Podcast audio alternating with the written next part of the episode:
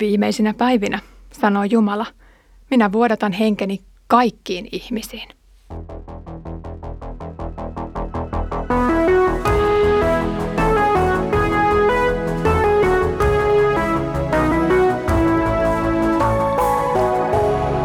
Kirjoitusten pauloissa. Tervehdys sinulle Kirjoitusten pauloissa podcastista. Olen Iida Halve kansanlähetysopistolta ja luen kanssasi apostolien tekoja. Edellisellä kerralla luettiin siitä, kuinka Juudas oli luopunut omasta paikastaan ja Mattias valittiin hänen tilalleen. Tällä kertaa päästään näkemään vihdoin se odotettu lupauksen täyttymys, kun Jumala vuodattaa pyhän henkensä opetuslapsille. Luen nyt apostolien tekojen luvusta 2, jakeet 1-13.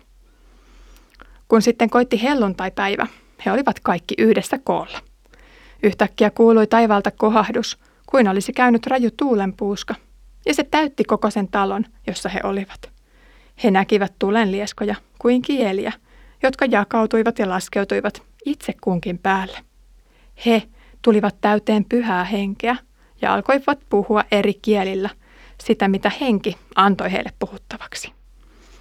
Jerusalemissa asui hurskaita juutalaisia, joita oli tullut sinne kaikkien kansojen keskuudesta, mitä taivaan alla on.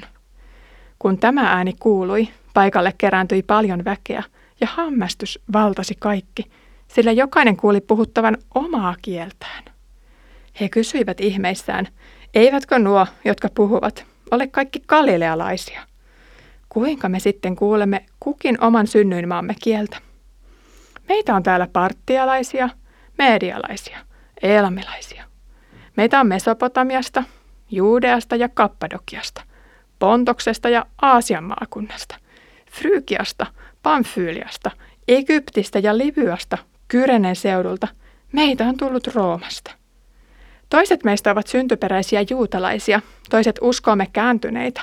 Meitä on kreetalaisia ja arabialaisia. Ja me kaikki kuulemme heidän julistavan omalla kielellämme Jumalan suuria tekoja. He eivät tienneet, mitä ajatella. Ihmeissään he kyselivät toinen toiseltaan, mitä tämä oikein on. Mutta jotkut pilkkasivat. He ovat juovuksissa, makeaa viiniä täynnä.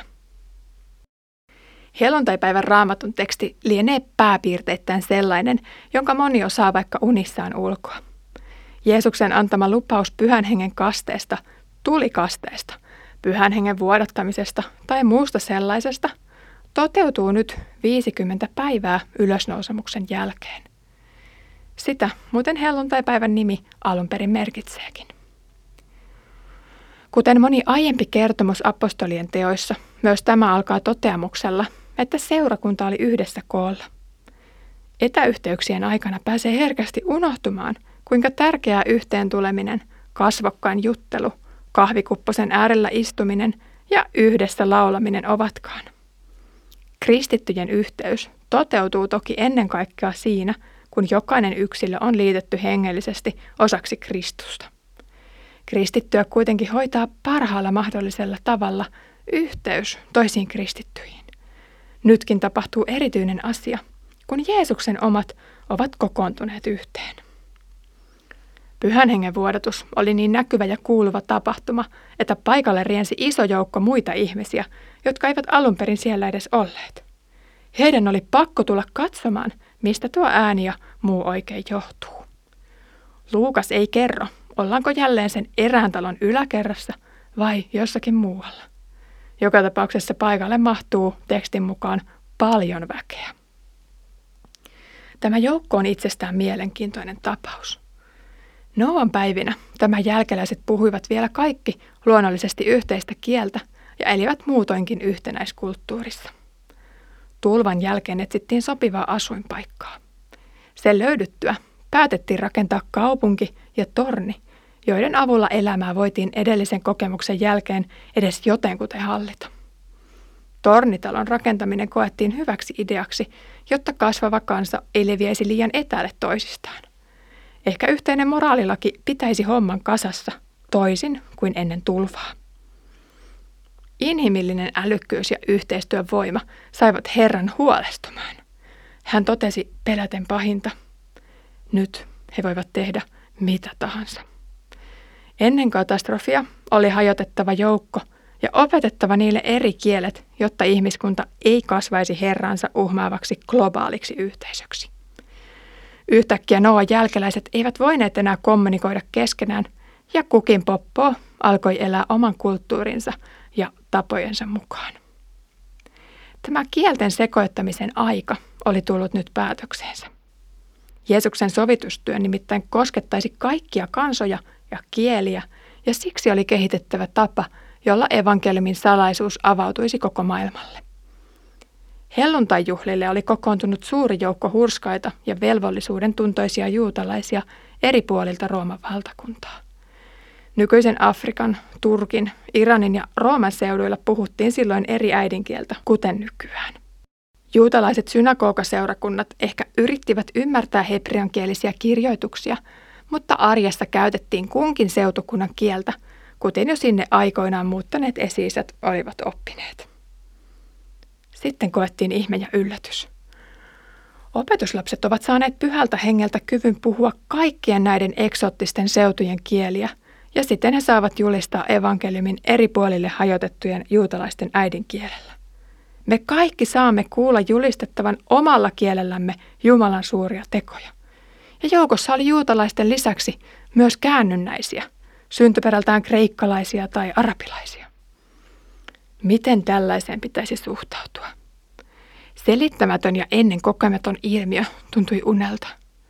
Mutta joukko hallusanaatiosta ei selvästikään ole kyse. Kukin miettiikin, mistä tämä voi johtua. No niinpä joku heittää ilmoille pilkkaavan ajatuksen.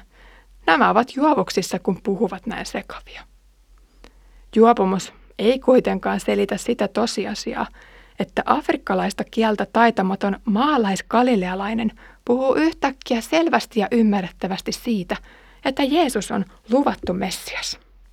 Pyhän hengen aikana on siis jälleen aika yhdistää kaikki kansat, ei itseriittoiseen Jumalan uhmaamiseen, vaan osaksi Kristusruumista Jumalaa palvelemaan.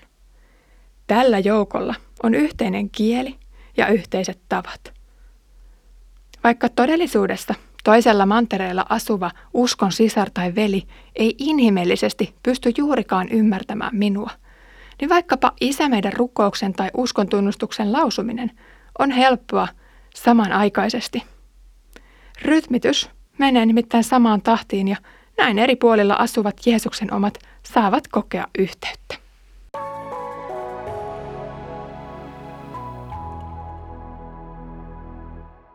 Kielillä puhumista pidetään monesti yksityisenä rukouksen kielenä tai osana profetallista seurakunnan kokoontumista, toisin sanoen uskovia varten annettuna pyhän hengen lahjana. On kutkuttavaa ajatella, että tässä kohdassa Jumala vuodatti sen opetuslapsille evankelioimisen välineeksi. Tätä tapausta ei tule tulkita siten, että siitä muodostettaisiin jokin lukittu oppi kielillä puhumisen ilmenemistavoista. Henki voi antaa sinulle kielen, jolla julistaa evankeliumia ukrainalaiselle, taimaalaiselle tai japanilaiselle tuosta vain.